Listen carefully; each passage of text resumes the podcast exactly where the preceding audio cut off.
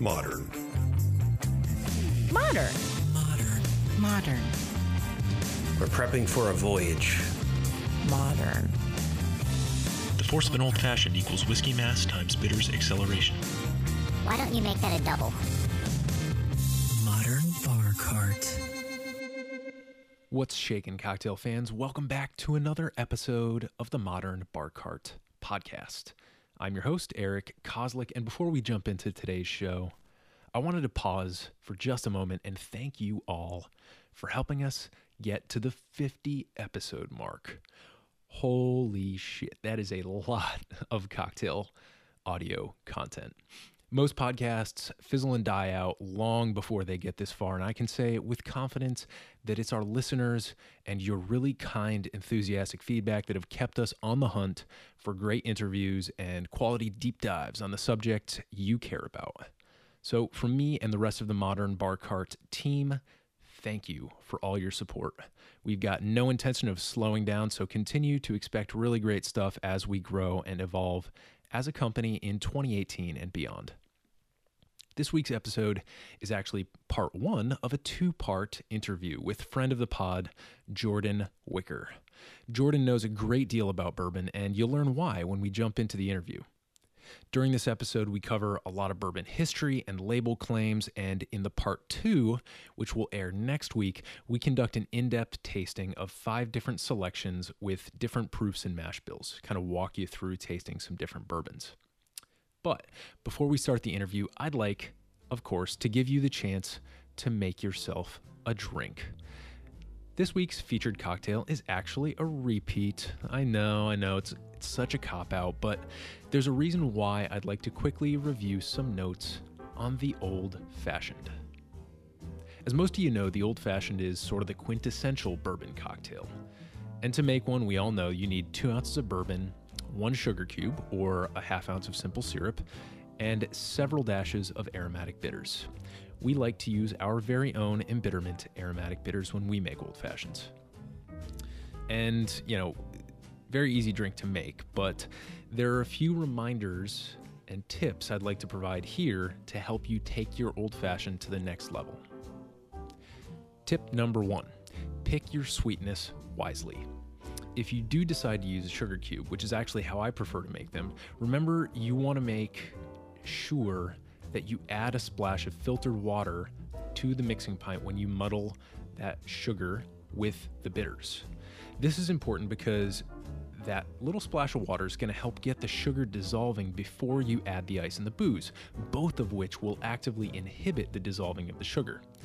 This is why simple syrup is great to have on hand, especially if you're batching, uh, you know, the syrup being pre-dissolved, and so it's easier to make a well-balanced drink with it.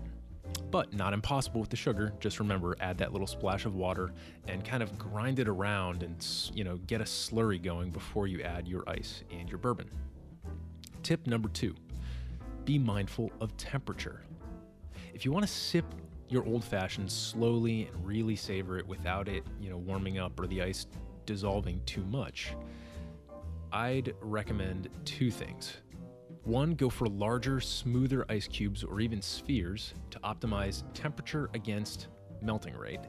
And also consider pre chilling your rocks glass beforehand. One thing you don't want to chill for any reason is your mixing glass, especially if you plan on using a real sugar cube, which goes back to exactly what we were talking about in tip number one. And then finally, remember the bitters really matter. I know this sounds a bit biased coming from a guy who makes bitters, but think about it. In an old fashioned, you've only got really one ingredient besides the spirit that's going to do a lot of work on the flavor front. So there's one really golden opportunity to explore and experiment with the relatively blank slate that is the old fashioned, and that's by swapping out and playing around with your bitters. We've got eight different flavors and even a bitters variety pack available on modernbarcart.com. So head on over and check out those offerings from Embitterment if you want some inspiration. And now, back to the interview. In this episode, some of the specific topics Jordan and I discuss include how he began his love affair with bourbon, and how a twist of fate put him in regular contact with an expert distiller the origin story of bourbon, including how it got its name, how it overtook rye whiskey as America's sweetheart spirit, and why it's so popular today.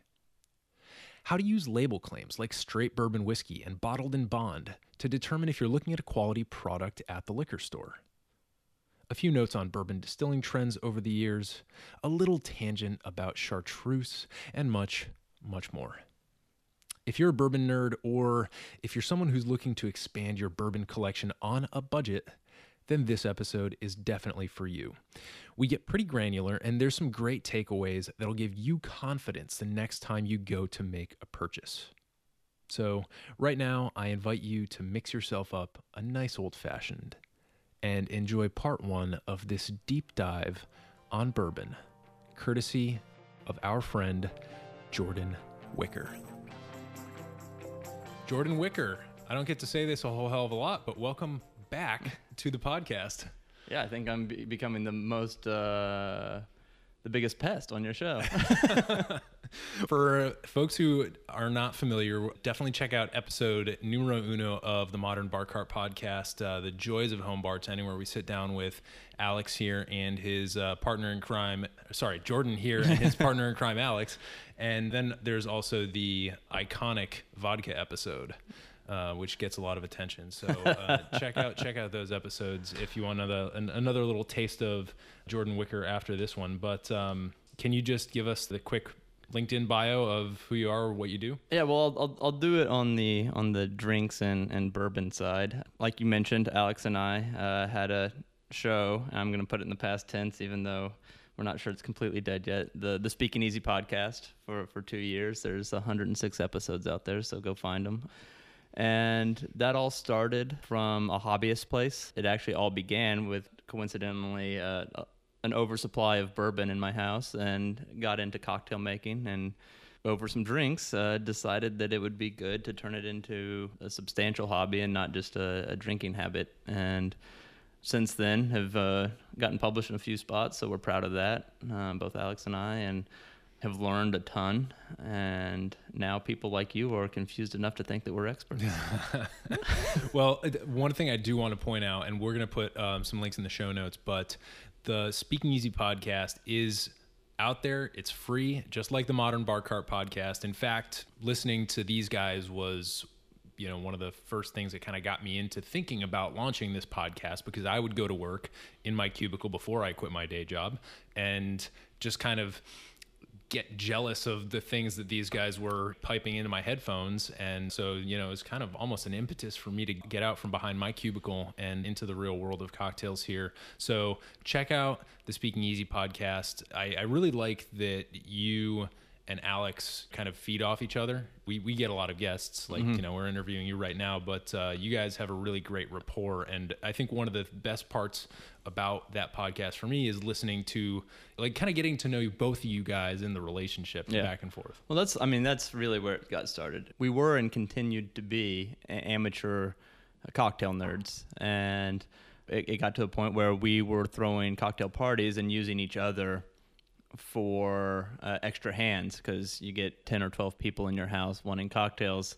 Sometimes you're you get weighed down as a host by by just being behind the bar. So we started doing that and uh, like you mentioned our our conversations would be sometimes funny or enjoyable or almost satiric uh, because we're kind of odd couple-ish. Two two very di- two very different personalities but it it was interesting because what we found out too though was a lot of the time our prefer our drink preferences were were very close um, uh, Alex was de- is definitely much more the the home do it yourselfer. I'm much more the classics and I'll buy my ingredients kind of guy. Um, certainly dabble on the other side, but he really he really took that uh, to a whole new level. And again, we I think we complemented each other well and continue to, but just not recording our conversations anymore. Sure, sure. Well, there's a hundred and what six of them. 100, so- 106 episodes. yeah, Yeah, there, there, that, that has to be several days worth of content, uh, Yeah, if not close to a week. And I, and I don't know what the actual average of recording time is, but I think they're all uh, they're in, anywhere between 30 minutes for some of the episodes. They're just Alex and I up to I think we've got an hour and a half is probably the longest with an interview. Yeah. Um, but yeah. commutable uh, conversations. for sure. So again, links in the show notes. But we are here tonight talking about, thinking about, and drinking about something I've been putting off, and it's weird that I put it off this long because it's actually one of the most popular and widespread spirits in the aged spirits category. It's it's bourbon whiskey, and you know, as I was trying to rack my brain for for what distiller can I, uh, you know, come and get, you know, take away from their stills long enough to explain this process to us, and just the the whole sweep of of bourbon culture. And I, I think it actually works better that it's you and I because you've kind of got you, you understand the distillation side pretty intimately because of your you know Yeah. you know your family um, your upbringing, which Yeah. we can kind of Yeah, we'll, we'll dive into that piece too. Um, but then you also understand like the the brutal liquor store reality. Yeah. Uh, of like, all right, what's it? What what is bullshit? What's not? So, can you kind of talk to talk to our listeners about how you came to know so much about bourbon? Okay, yeah. Great place to start because it really is sort of the advent of my interest in, in all things drinking, drinking culture. It really wasn't until after undergrad, I was I was in law school at the time, that I, I got introduced to bourbon in, in, a, in a real way. And that started with my brother in law. He's a Kentucky native and uh, a professional chef and I was living in Chicago at the time. He and my sister were, were up there too. And it, it was almost learning by osmosis. It was what was around, it was what he wanted to provide me, it was what he wanted to teach me about. And of course, I was a, a willing drinker. So it really it really got started there and then uh, i moved from chicago to dc and didn't have that mentor so i started collecting i started buying and early on collecting just means that you're not finishing a bottle before you buy your next one and and so I wasn't I wasn't getting a lot of nice things. I think I got a couple of bottles for my my graduation that were were top shelf uh, select occasion kind of things, but really started building out a, a lower tier uh, level of, uh, of of bottles, things that are twenty to forty dollars, mm-hmm. and it got to a point where th- I had too many of those bottles on my shelf, and I did still have the sip, the nice sippers on the top shelf, and I realized I needed more than one way or two ways to drink my my whiskey, and, and that's what really the advent of my cocktail interest. Granted, my brother-in-law and other influences have helped me along the way with the culinary side and the, the concept side of, of cocktails, but really that's where it starts out. And then serendipitously, my mom actually had moved to Kentucky for wine business. This is probably seven years ago now.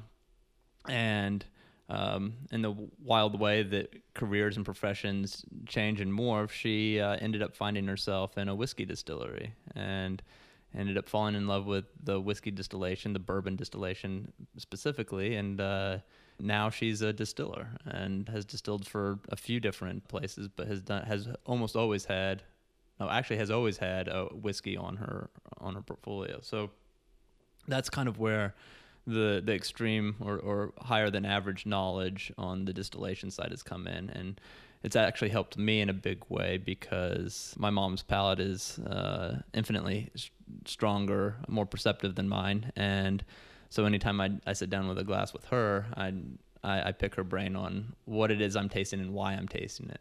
So going back to the distillation process, why is it that that I get this flavor over that flavor or or that sort of thing? Is it is it part of the mash bill? Is it part of the aging?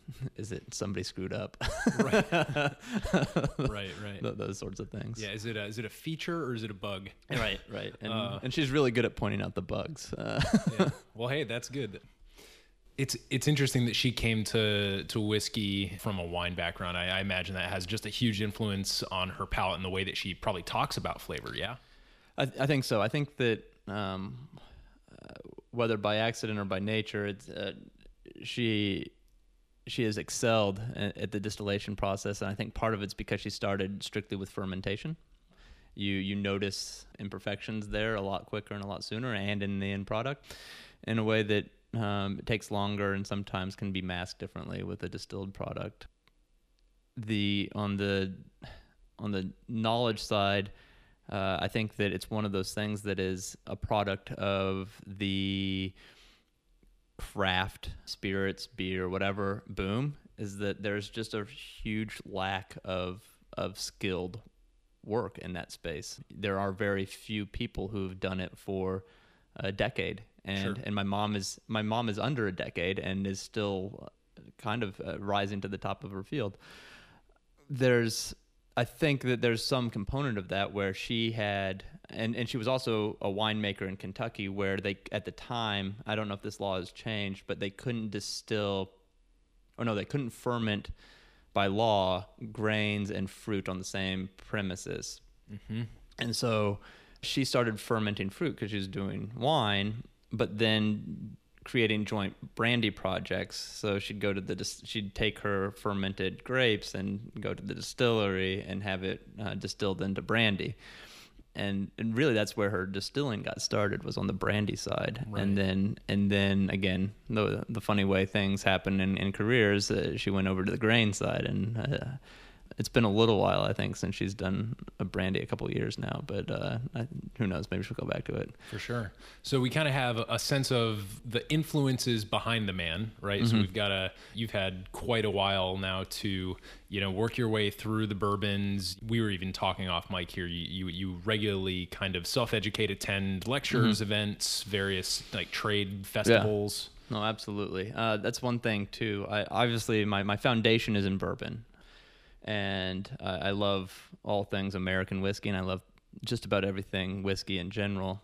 And uh, lucky to live in Washington D.C. with several whiskey bars, including Jack Rose, which has the largest uh, accessible collection um, in North America, and uh, it's not uncommon to find me at the bar with a flight tasting through things that I haven't had before or things that I've had before, um, and and taking taking notes. And I mean, I learned I learned Japanese whiskey that way, uh, just by going in on several occasions and having several drinks each occasion, and Right. talking to the bartender about it. And luckily, that the place is like a library, and the bartenders are like librarians. They they know what they've got behind on the shelf, and uh, they can tell you about it. So.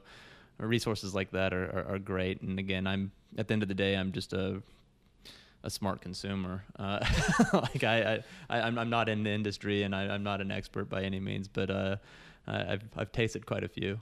Oh, and that's I mean that's important. They say like you know you become an expert after ten thousand hours of something, and you know you become an expert in a, a spirit or a, a category in a way after tasting you know several Yeah. you know hundreds or thousands of different variations on it. I think in the same way. So we're gonna jump in now, and let's do it this way because we know that there's other types of whiskey. We know there's Scotch whiskey, there's rye whiskey, there's Japanese whiskey, there's other popular types of whiskey out there. Forgive the dog barking if you can hear him. Probably can't. Signal noise ratio is great on this, but um, otherwise, it just sounds like it's like you ever see the um comic Garfield without without Garfield. It's literally No. just John Arbuckle uh, acting like an insane man. I'm gonna have to look that up now. Yeah, it's that's the experience that the listeners are having right now. But bourbon, we're isolating that this episode. If you had to pitch bourbon to investors who didn't know bourbon, how would you pitch bourbon? Ooh, Because I know you love it. Yeah, So was- I want to give you the chance to gush about it a little bit and kind of show it in its best possible form. yeah. So that's an, I mean, that's an excellent question. Never a role I've been been put in before, and slightly different than the question that was prefaced to me in the email before the show. So I'll, uh, I'll, I'll- I'll take, I'll take a swing at it. Um, I was enlightened on my walk over here. No, fair enough. Put me in the salesman spot. Um, getting started, what I'd say is is that if you're going th- through the full marketing thing, it has it has a history and it has a history that people can attach to well. It's it's a drink that like many things that are now specialized and and and gourmet, uh, it has very simple roots, and it has and and the reason for its existence is is a very organic and natural one. We're talking specifically about bourbon, but you cannot have a conversation about American whiskeys without saying that the foundation is rye.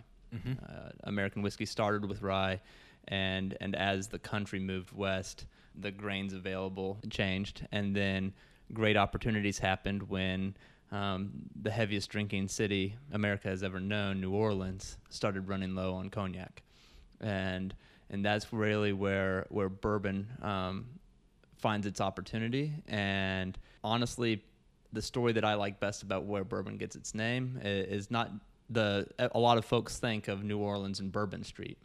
I think that's incidental. I think what happened, and uh, this is one of those theories that's out there, and I think it has the most legs, is that the barrels of American whiskey coming out of Kentucky were labeled bourbon because that's where they were headed. They were headed to Bourbon Street. They were headed to New Orleans, and, and so then you had a bunch of barrels coming down river with with bourbon written on them, and so the name becomes the drink, and and and then the drink's all we remember. So and and again, it, it's got the it's got the same historical sort of roots as as American rye, and that all comes from a history that's across the ocean. It, it comes from Scotch and Irish um, uh, whiskey distillers uh, who who migrated over here and and brought their distilling craft with them. They were frontiersmen. They were I mean they were in Pittsburgh when Pittsburgh was Western United States, and then they moved forward through Kentucky and Tennessee and that's when what was plentiful in, in Pennsylvania, which was rye, turned into what was plentiful in Kentucky and Tennessee, which was corn. And and then you have the the mash bills changing over from majority rye to majority corn, and you get these softer, sweeter notes. Oftentimes, uh, so a little bit more honey, a little bit more caramel sometimes than, uh, and again, a lot of these mash bills are are 60% corn or or or uh, with rye, uh, 60% rye, or you get a high rye, but the flavor profiles are very similar. But but if you have something that's a high corn versus a high rye, you really know the difference. And I, I think that that's one thing too that I can't sell if you're really trying to become an educated drinker in the whiskey space or any space in general, on especially aged spirits, is visiting distilleries because you often get to taste the unaged spirit. And the best place for anybody to really hone in on the flavors and the differences between a, a high corn bourbon and a high rye rye whiskey is is that unaged spirit and, Right. and you get those uh, you get those rye bread notes with a rye you get the you get again the, the corn bread and corn and, and sweetness and honey off of uh, off of the bourbon and so I, I this is a long-winded sales pitch and I, I think my commercial has already ended but um, yeah, you're not you're not exactly but- the Billy Mays. We no, need, no, I'm, bit more I- Billy I- Mays you, out you, you. you gave me a, an opportunity to wax poetic, and I'm not very poetic, so now I'm just talking. But, uh, but yeah, it's. Uh, I mean, it's a, it's the quintessential American spirit. It again, it's born out of uh, ingenuity and opportunity, and especially for those who, if somebody is not a fan of the earthy and smoky nature of a lot of old world whiskeys, uh, and, and and rye is not smoky, but it is it is spicier and it is earthier at times. Uh, bourbon is a an, a great a great opportunity to to find a whiskey you love. Right, it's a great entry point. It's it's definitely a, a lot mellower than most ryes tend to be. You know, I, I think you gestured earlier toward some of the bleed over between a high rye bourbon and a you know like a, a, a high Mm-hmm. Oh you yeah, know, you corn have, rye. You have you have places like um, High West and uh, in Utah, out west, um, that specialize. I mean, they've made some beautiful, beautiful whiskeys that are right on the border of 50-50. They actually have a 50-50 Mm-hmm. whiskey that's bur rye. It's not bourbon and it's not rye because it's actually 50% of each. And for either one to be one or the other, it's got to be majority uh, Right. plus one. So Right. The other thing that I, I thought of, I, I was recently at Sagamore Distilling, which is a, rye company based in Baltimore, and, and the defining distinction between uh, Pennsylvania, traditional Pennsylvania rye whiskey and Maryland rye whiskey, both states mm. having a pretty you know solid rye heritage, is that in Maryland they did add corn, and in Pennsylvania they, they didn't. Mm-hmm. So it's really interesting. What what really struck me, and it, I, f- I feel like it's crazy that I didn't know this before this conversation, but just that, yeah, bourbon happened when we moved west, just a little, not mm-hmm. even like a lot, like not even all the way. Yeah. Bourbon happened when we moved just a little west, and the soil changed, and we could cultivate corn a little bit more effectively, and. I gotta imagine what you were talking about with New Orleans was the phylloxera blight. Uh, so all I, I I don't know specifically what happened. All I know is that at at some point there was a cognac became inaccessible to New Orleans. They were not getting the shipments from France that they were uh, used to, and I don't know what the cause. I don't, to be honest, I don't remember the historical cause of why they weren't, but it was a big deal, and that's why you have. I mean, that's why you have a lot of classic drinks, and we'll talk about a few, or I, I plan to talk about a few later. for sure. That the original cocktail was a was a brandy or a cognac cocktail, and it turned into a rye cocktail, and now it's a bourbon cocktail, and Right. and and it's all because of what was available and what was close, Yeah. and and again, I I mean, I can go into a couple of opportunities. Rye has definitely had its, its day, especially through bartenders recently, and, and the boom of. Uh, I think we're at Pax Cocktail at, at the moment, but uh, um, the opportunities rye had to be America's quintessential spirit are, are similar to those of rum. Rum had a real opportunity to be the spirit of the Americas and, and North America included, and because of larger factors at play, didn't. And and now we think of bourbon as, as as that, and a lot of times we think of it as a Kentucky only thing, which it's which it's not. But that, that's a fairly common misconception. Right.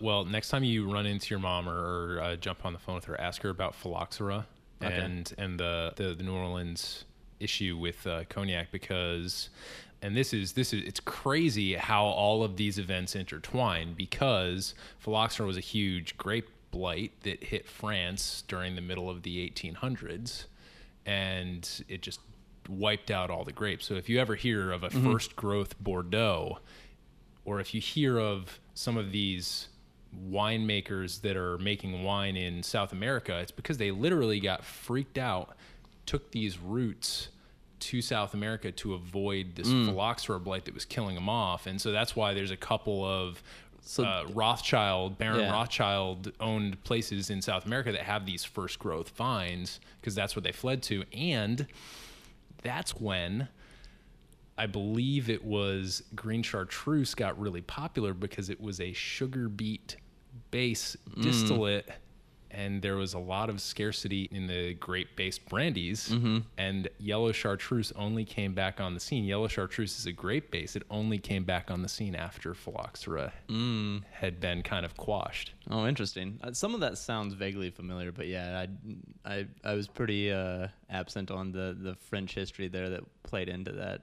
But I, what I love about it is that, like, you know, you're talking about bur- like how all these spirits kind of waxed and waned based on just all these outside factors. Like, so bourbon came about a because we moved west of the Appalachians just Yep. slightly, and because New Orleans got thirsty. Yeah, That's like a almost like a freak thing. yeah. No, I mean, it, again, I mean, Pennsylvania could have dominated that market if they could have produced enough rye to, to send out there. And again, you said you mentioned Maryland, Maryland too, uh, and there's again, there's plenty of rye being made now in uh, in the middle the middle states too, but uh, just historically speaking, and yeah, no, uh, again, I don't think there's anywhere that after the advent of distillation that hasn't had grain product and figured out how to turn it into an alcoholic beverage. So, so when you have that much corn growing, it makes sense to make your whiskey out of corn. And uh, another great, great story, and this is, I guess, on the rye side of things, but I mean, we're just up the road from from Mount Vernon,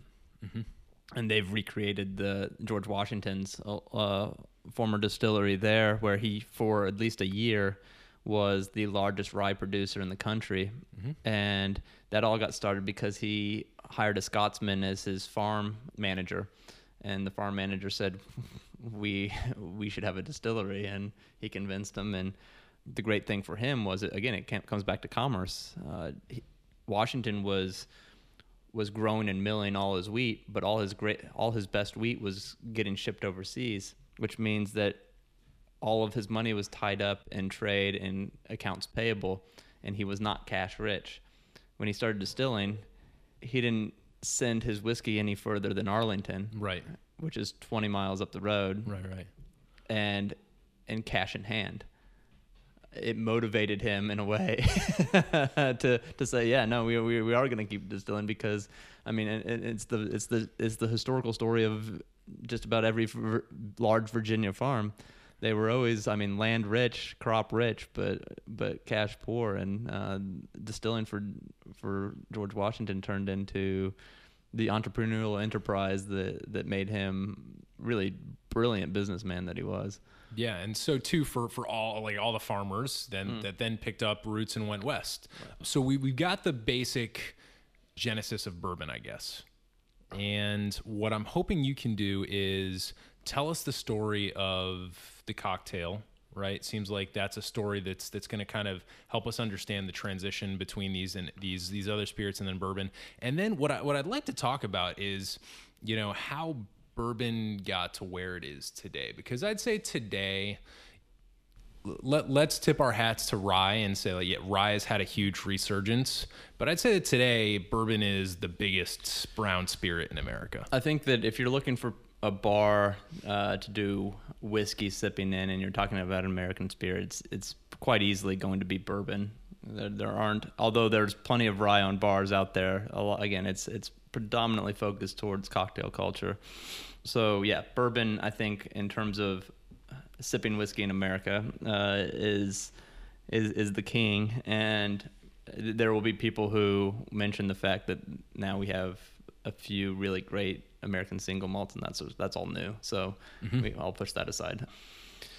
Yeah. So on the on the cocktail side of things, I mean, cocktails um, have a history. I mean, you can talk about things that are pr- kind of pre-cocktail that go back to uh, the early stages of the United States, but cocktail culture really doesn't start until uh, early to mid 1800s.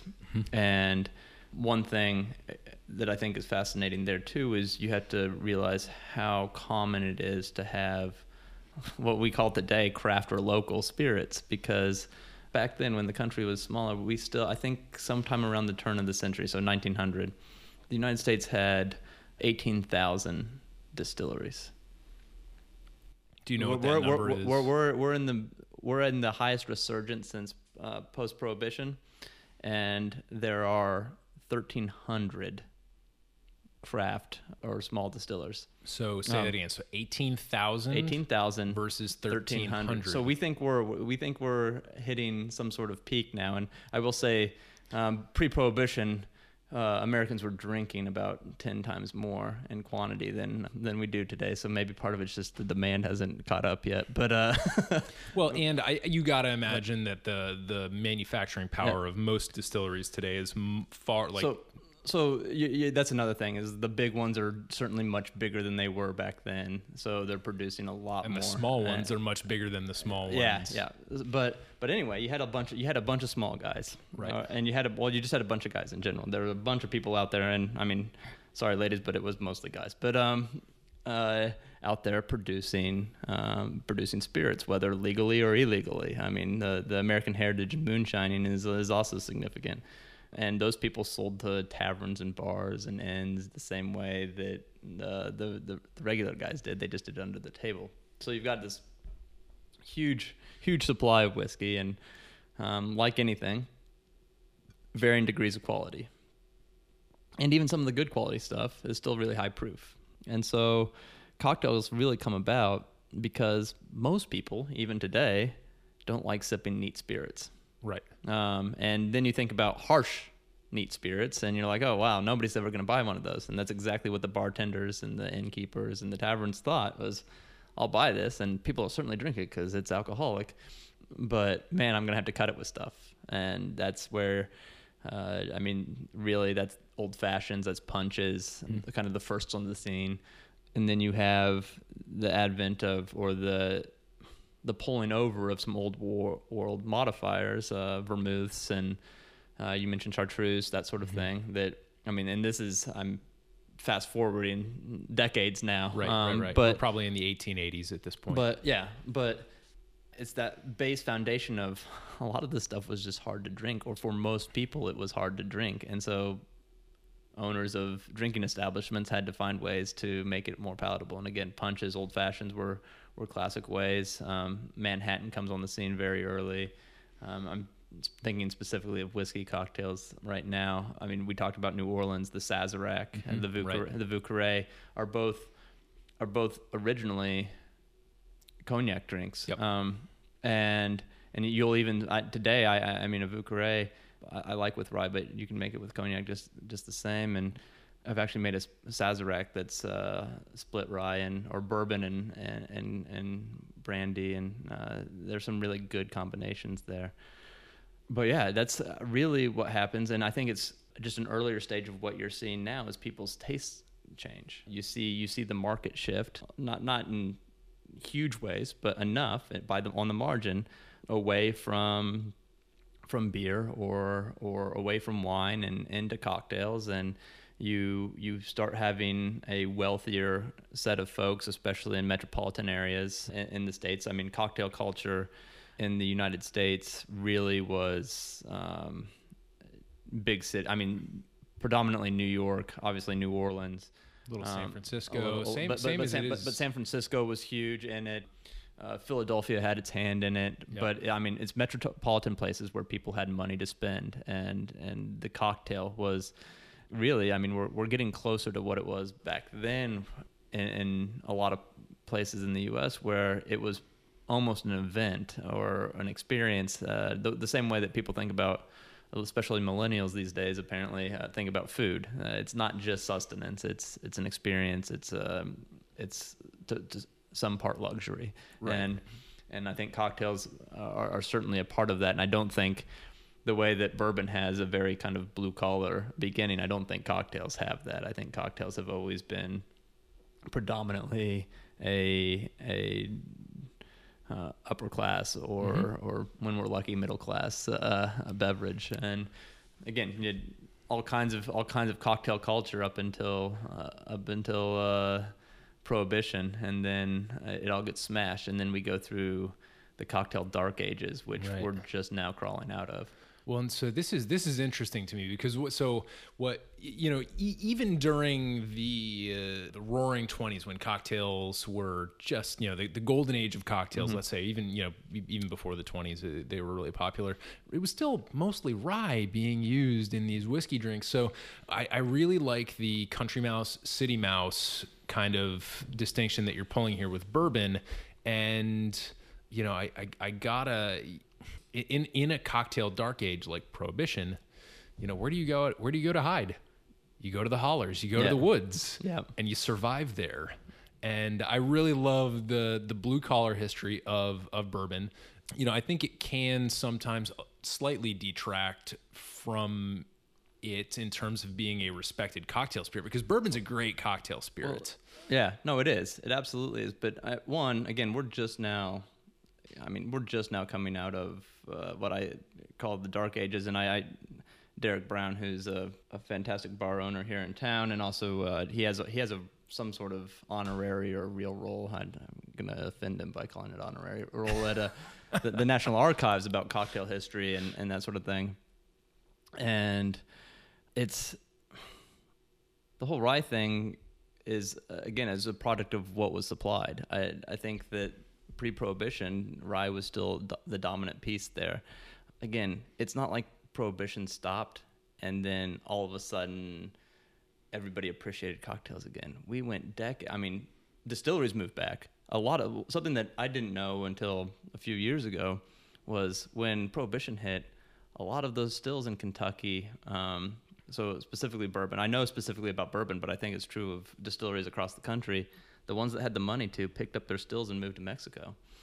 Um, and they, they either started production down in Mexico um, or they just held them there, knowing or hoping that the law would get reversed and they could come back. And stills came back. And uh, again, though, uh, I think that prohibition uh, did uh, significant damage on the psyche of Americans and their drinking habits, and I think that um, it influenced the business model in a way that was um, moved us towards uh, big and conglomerate because the ones who had the cash on hand to withstand years of, of prohibition are the ones that jumped up and started acquiring all the old equipment, all the other spaces of, of the folks who couldn't make it. And so you had, I mean, this is true of the beer world also. I mean, 85% of the market in beer is, is controlled by two companies. So it, that's just a, a, a natural product of it. And then, I mean, you couldn't get a good cocktail. I mean, I wasn't ordering cocktails in the 80s, but you couldn't get a good cocktail in the 80s or 90s. I mean, It didn't. It didn't exist. It wasn't until. I mean, it hasn't been 15 years of of American cocktail resurgence. Uh, I mean, in the 90s, maybe the best cocktail you could- have gotten was a was a Cosmo, and if you know my opinion about a Cosmo, you know that's not a good thing. Yeah. So, it's not a compliment. Um, like, so- uh, so I don't. I, I'm rambling again. Well, no, I think you make a good point in that, like, all right, so we've got these, we've got these truly American spirits. We've got rye whiskey, we've got bourbon. Both of them were very, very damaged by what happened during Prohibition. But another thing that happened during the early part of the 20th century is something that I want to talk about here because a lot of regulation happened during that time, and and and people for good reasons or maybe not good reasons started demanding that people started putting things on labels and and they started inspecting distillers and their products to make sure that these label claims were correct. And that's one of the things that I want people to come out of this episode with because we've got several, we got five bottles in front of us here, and we're going to do some tastings in, in a moment. But what I want to move on to now, now that we kind of know the history and have kind of traced things back from literally George Washington with his mm-hmm. rye all the way up through the dark ages and, and now into the light. But how did some of these label claims such as bottled in bond or straight whiskey. How did these come about? Why should i care as a consumer? And if there's some reason why i should care how do i go into the liquor store and know that there's some value being conveyed? Yeah, that's an excellent question. Uh, I think that I'll take the bottled and bond piece first. yeah.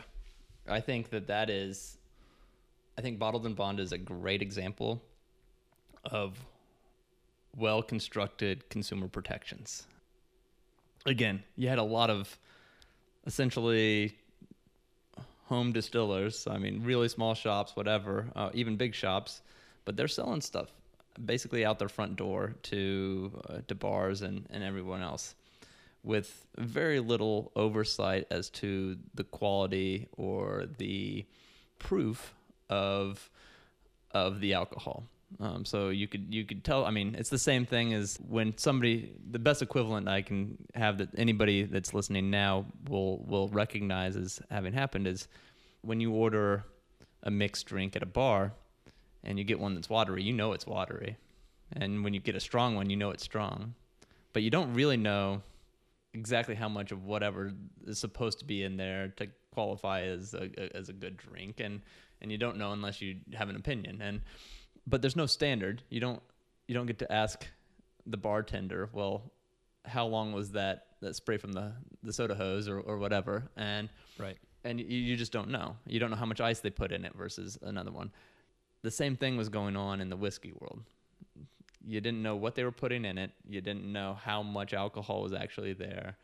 And it was literally the jug with so- the three yeah. x's on yes, it yeah, that we no, associate. Absolutely. It's uh, it's the jug with the three X's on it, and I mean, bottled and bond was first and foremost, and to th- this day is the the be- best value add for a consumer is that it guaranteed hundred proof, so Mm-hmm. it, it guaranteed fifty percent alcohol. It came with other stipulations. It, it had to be. It, it also has to for to be bottled and bond. It also has to be produced in one uh, distillation season by one distiller uh, I'm gonna look at cheat and look at my notes. Um, and it has to have been aged for more than four years to be bottled in bond. Interesting. And if, yeah, and so, so to that degree, the, the fact that a consumer knows those facts, it does tell you something up front. Now, bourbon has to be 51% corn, has to be aged in new charred oak, and has to be a com- only a, a grain mash bill, so no fruit. So no fruit, cereal grains, and but it doesn't have it's, it needs to be aged in new charred oak, meaning it can't come from a barrel that's been used for anything else before. Um, And just But- a sidebar here, that's why the American bourbon industry actually makes a significant amount of money by shipping off their barrels to especially Scotch producers because Scotch producers don't have that very particular regulation on them. And so that's where they all go after they get used one time. but it doesn't ha- there's no nothing in the law that suggests how much time something has to be aged in in new charred oak for it to be bourbon.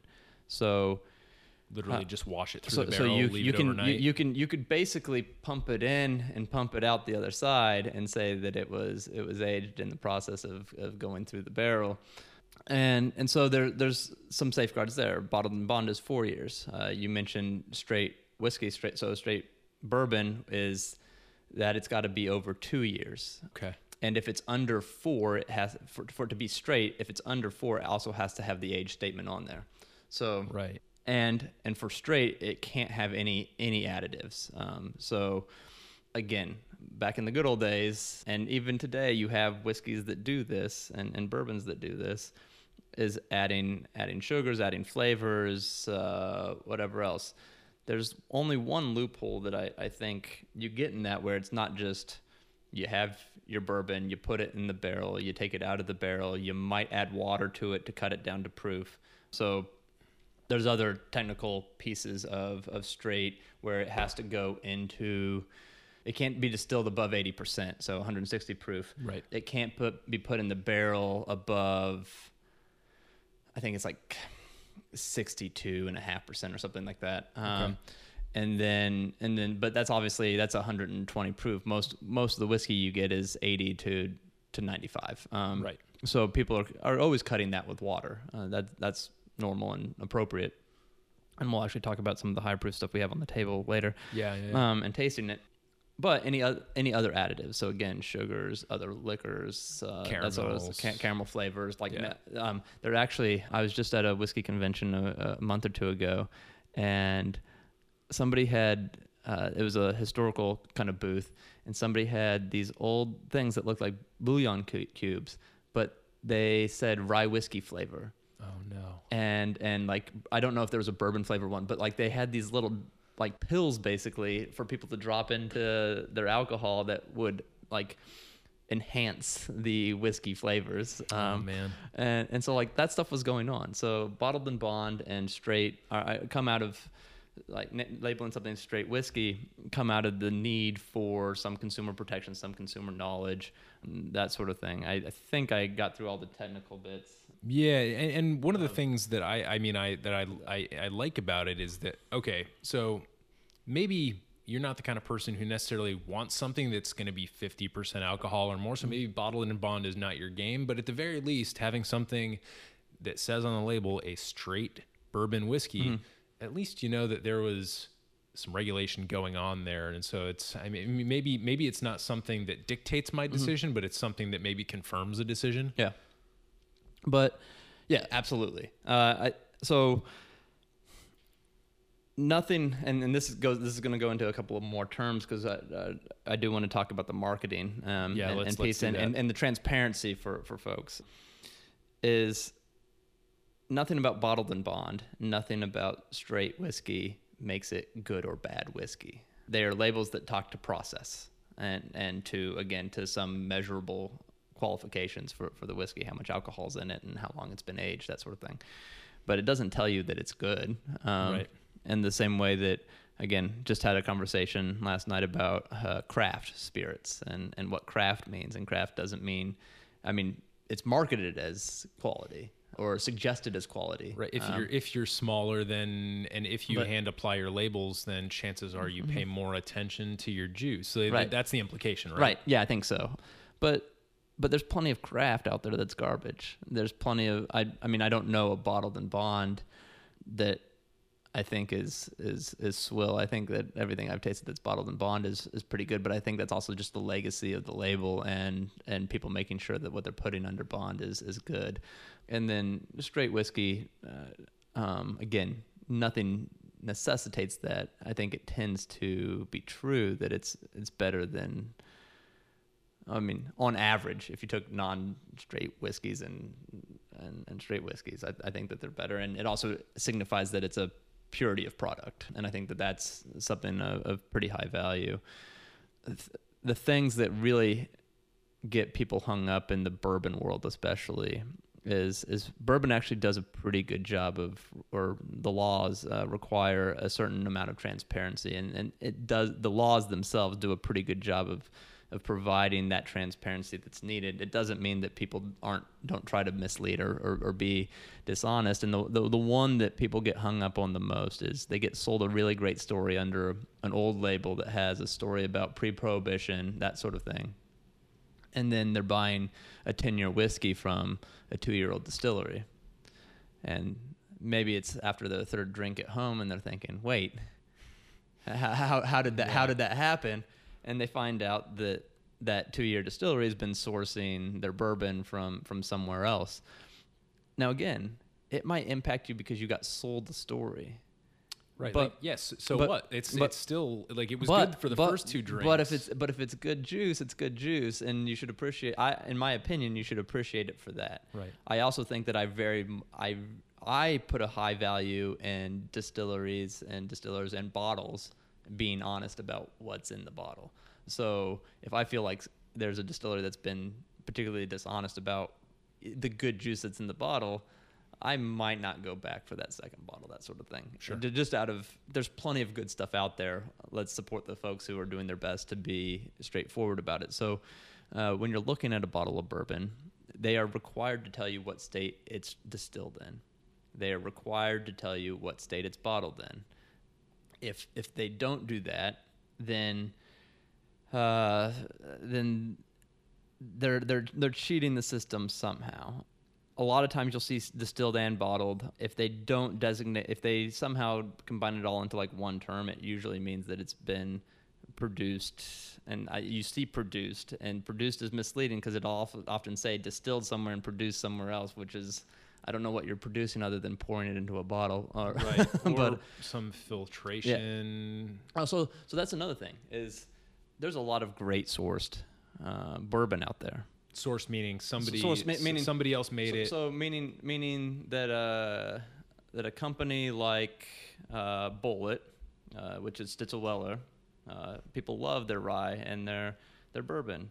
Stitzel-Weller is just coming back online. I don't know where they are in the process of actually having stills, but they've um, that's that's source whiskey. Um, they they bought it from somebody else, somebody who produces whiskey on contract basically and and then sells it either by the barrel or by project and there are a few of them mgp is a, is a big one in indiana and it it produces the vast i mean if it's a sourced rye in the united states which there's a lot of sourced rye out there it probably came from mgp there are a few other spots it could have come from but um and then other some other big distilleries um, that have their own labels uh, sell barrels out of their rick houses on a regular basis. Yep. Uh, normal practice. uh, It shouldn't be discouraged. Uh, and and the thing is, you do get you get some small distilleries that are doing this that are sourcing their whiskey, and essentially cut it down to proof, and put it in a bottle, and that's it.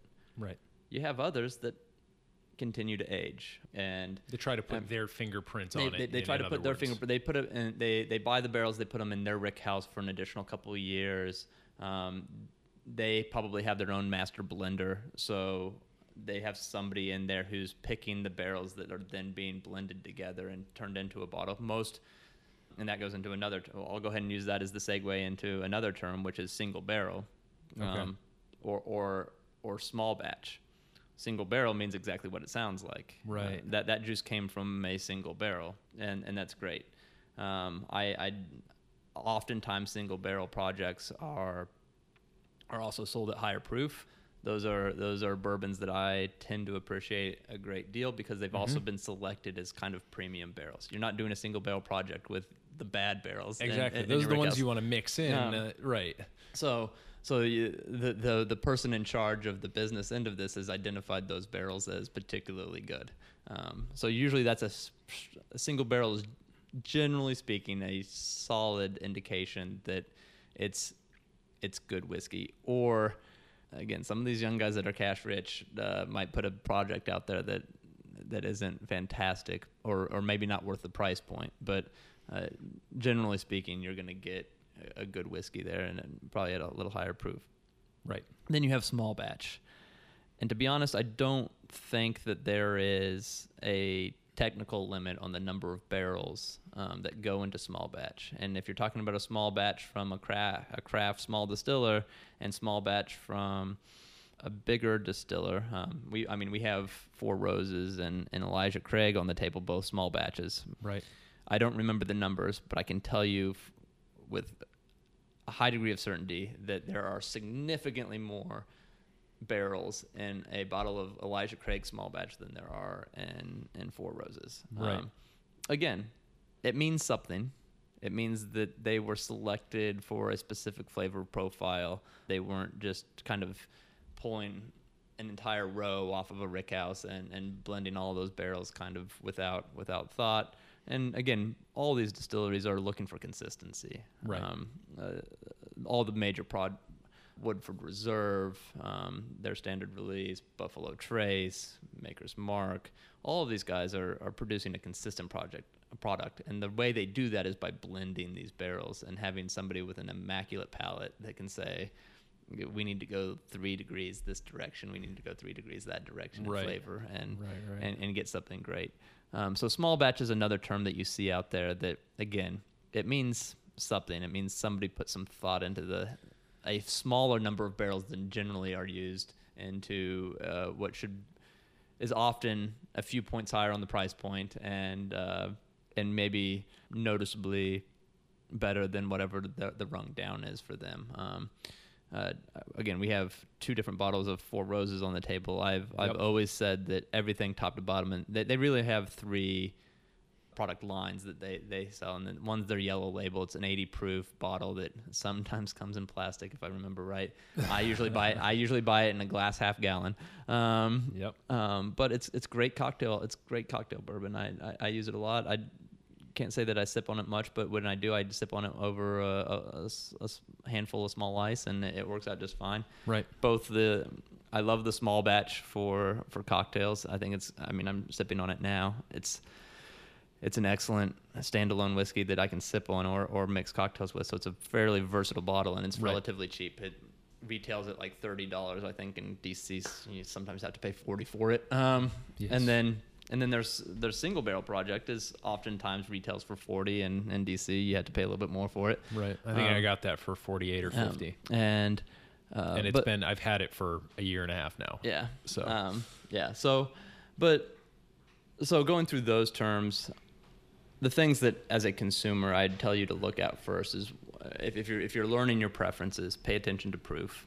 I think proof means a lot, especially when you're first getting started. Sometimes the high proof whiskeys um, mask a lot of the flavors because what you're doing is um, when you're developing your palate, you're just getting that burst of alcohol on the front end and you're burning your nostrils and you're not going to taste much else or as much as you could otherwise. Right. So two solutions to that. Start with lower proof stuff and work your way up. When your palate gets well developed and you can start pulling out those nuances, or buy the higher proof stuff and also buy a um, a bottle or uh, or a gallon of uh, distilled water. A gallon will last you forever because what you want to do is take an eyedropper. A lot of uh, bitters come in uh, these days. Use something like that that's uh, clean and sterile and and fill that with distilled water and Yep. then just add a drop or two of distilled water into some high proof stuff and it really opens it up it allows uh, the al- alcohol vapors to dissipate a little bit and and does legitimately cut the proof uh, you're going to need to add more than a couple drops to drop the proof much but again it it's doing things to open up that whiskey and that whiskey flavor for you that uh, might might mean you appreciate it more if, if what you're trying to do is is find those nuances I like the um, the distinctions that you drew between some of those label claims, and I think there's probably two types of people out there, right? Somebody who's looking to get the best deal, and somebody who's just looking not to get screwed over. I think if you're looking not to get screwed over, I think the best thing that you can do as you're looking at the wall of bourbons is that you can. I think, the, and the, I think the Four Roses is a perfect example you're to have the yellow label, which is their basic project. You're to see the price point on that. You're to see the the small batch be a little bit more expensive. You're to see the single barrel be, you know, probably significantly more expensive.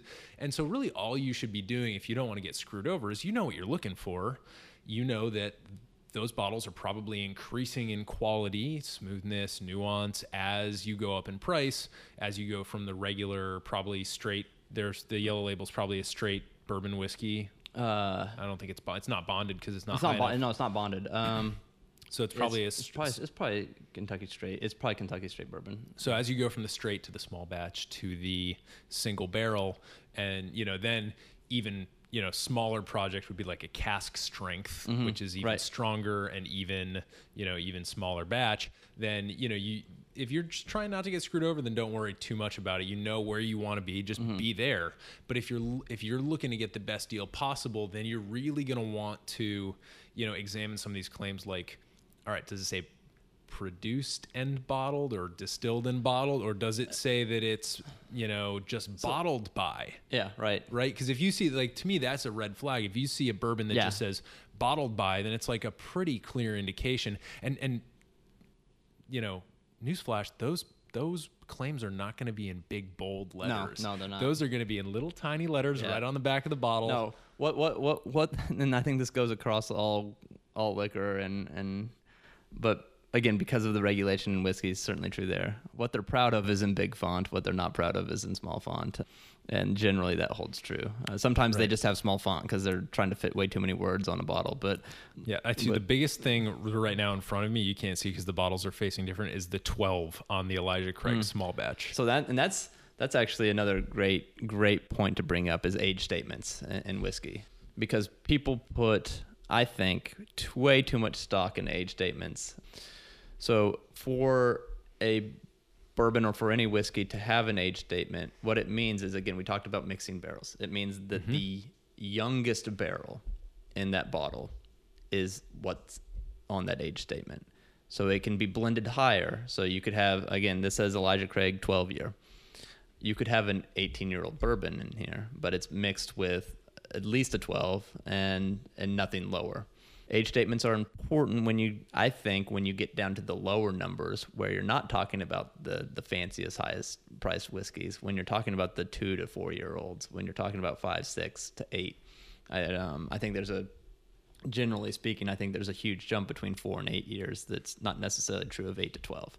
Um, And and same true with zero to four, in in a very noticeable way.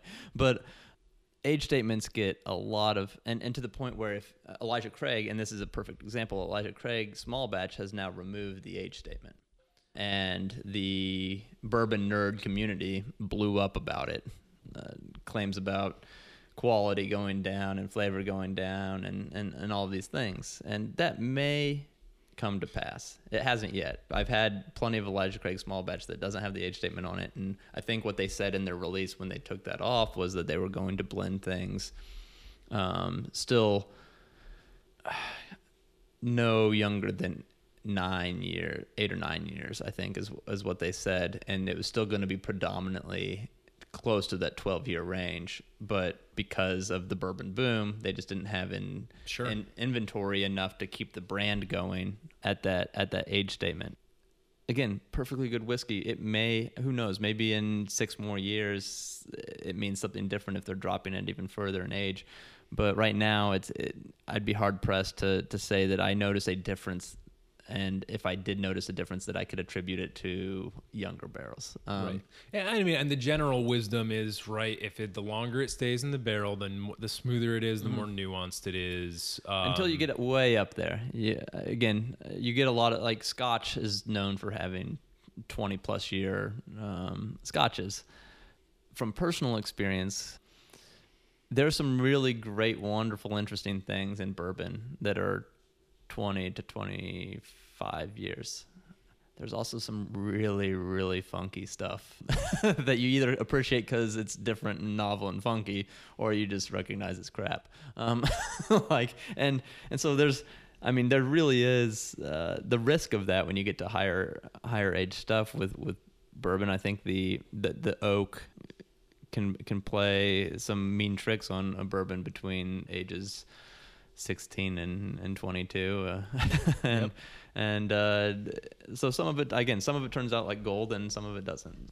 I just don't think that i think that you can have some general idea about what an age a certain aged bourbon means flavor profile wise what more comes out after again the difference between a 4 year and an 8 year and a 12 year but and where that kind of leads it. But but again speaking to quality um I- I like a lot of stuff that's in the eight to twelve year range. Sure. Um, I've had some really great six year stuff. I've had some good four year stuff. And then honestly, when I start thinking about stuff that's younger than that, I start thinking about it as young whiskey. I, Right. I, so I'm drinking it for a different, uh, aiming at a different target. Sure. Um, but Yeah, different yeah, expectations. Yeah.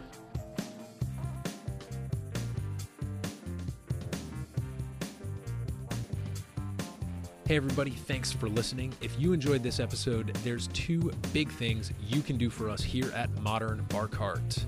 One would be to tell your friends and family if you think they'd enjoy listening to us talk about cocktails. And if they don't download podcasts, they can always stream our episodes on their desktop directly from the show notes page at modernbarcart.com. The other thing you can do to help would be to head on over to iTunes or wherever you download your podcasts and leave us a review. Five stars are great, but we're more interested in your feedback. And the beauty is, the more reviews we have, the easier it will be for other folks out there to learn about our show. We're trying to start a cocktail revolution here, and by spreading the word, you're helping us fight the good fight. Can always reach us by emailing podcast at modernbarcart.com if you're looking for cocktail or bartending advice, or if you're a pro who would like to pull up a mic and be interviewed for all to hear. Also, definitely follow us on Instagram and Facebook at Modern Bar Cart for cocktail porn, recipes, and entertaining tips. And keep an eye out for new product releases and special offers, which are happening all the time. We love our listeners and we really enjoy giving you exclusive discounts and sneak peeks at our latest and greatest cocktail projects. This episode may be over, but for you, the mixological fun and adventures are just beginning. So remember, folks, drink responsibly and experiment boldly.